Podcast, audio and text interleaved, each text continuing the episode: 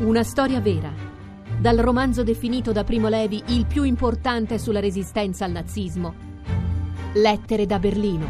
Con Emma Thompson, Daniel Brühl e Brendan Gleeson. Dal 13 ottobre al cinema. E abbiamo visto delle immagini di Catania agghiaccianti. Ragazzini abbandonati a loro stessi e anche peraltro preda di italiani molto molto pericolosi. Purtroppo sì, questo avviene. Eh, c'è un numero di sbarchi in Sicilia che tutti sappiamo è, è. La di minori stranieri non accompagnati negli sbarchi è sempre abbastanza elevata. Eh, bisogna dire che ehm, eh, tutti nel momento, del, eh, nel momento dello sbarco vengono accolti in strutture più o meno funzionanti, ma beh, c'è un sistema che li riesce ad accogliere. Però è vero che di loro hanno un, uh, dopo due o tre giorni che restano in struttura hanno la, la determinazione di perché hanno un uh, progetto migratorio molto preciso, molto definito che eh, divede, vede Catania come una tappa.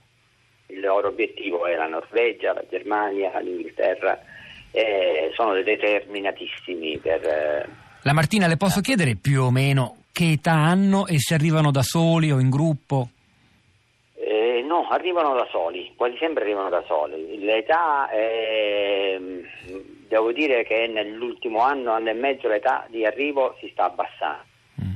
Eh, prima erano 16-17 anni fino a 3-4 anni fa, ora si arriva a 12 anni, 11 anni, 13 anni.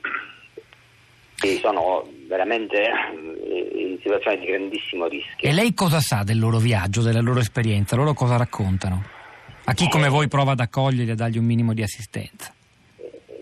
Guardi, la, la, la tappa più difficile che nei racconti dei nostri ragazzi è la tappa libica. Mm. Eh, nel, in Libia hanno eh, passati veramente, veramente difficili e tra l'altro la permanenza in Libia è anche spesso molto lunga, eh, può durare mm, un anno, un anno e mezzo e quindi in questo periodo questi ragazzi hanno fatto di tutto, di tutto.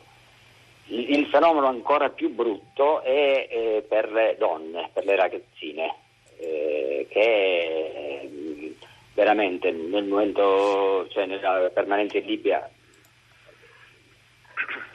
subiscono eh, le cose più atroci e arrivano molto spesso, arrivano poi in Italia incinte. E che ne è di loro poi? Quando, dopo che sono arrivati incinte, voi cosa ne sapete di questi ragazzi? Perché voi in realtà li assistete per pochi giorni, ma loro non vogliono rimanere a Catania con voi, vogliono andare verso nord e non soltanto verso il nord Italia, in realtà verso il nord Europa. Lei è rimasto, per esempio, è riuscito a rimanere in contatto o a avere notizie di alcuni di loro?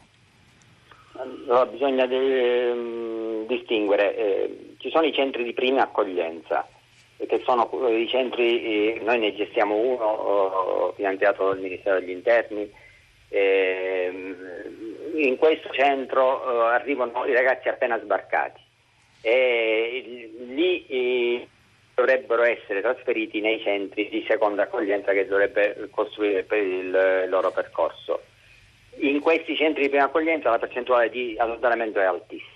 Mm. nei centri di seconda accoglienza la percentuale di allontanamento diventa molto bassa eh, e lì si costruiscono dei percorsi di, di, integrazione anche molto seri, molto efficaci.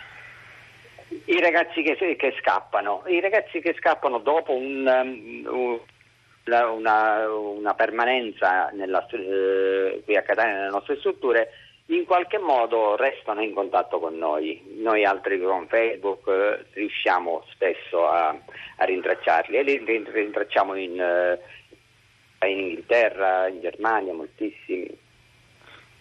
Ce la fanno dunque alcuni di loro a, fanno, a coronare quel sogno nonostante... Fortunatamente... Per me, per me, e cosa vuol dire poi? Lei ha che tipo di vita incontrano quando arrivano finalmente in Germania, in Norvegia? Cosa gli questo, succede? Fino a alcuni anni fa molto spesso riuscivano ad arrivare in Germania, eh, in, Germania eh, in Norvegia senza essere identificati. Mm. da un po' di tempo a questa parte, eh, eh, nel momento dello sbarco eh, viene fatta immediatamente l'identificazione, sia eh, le impronte digitali che le fotografie.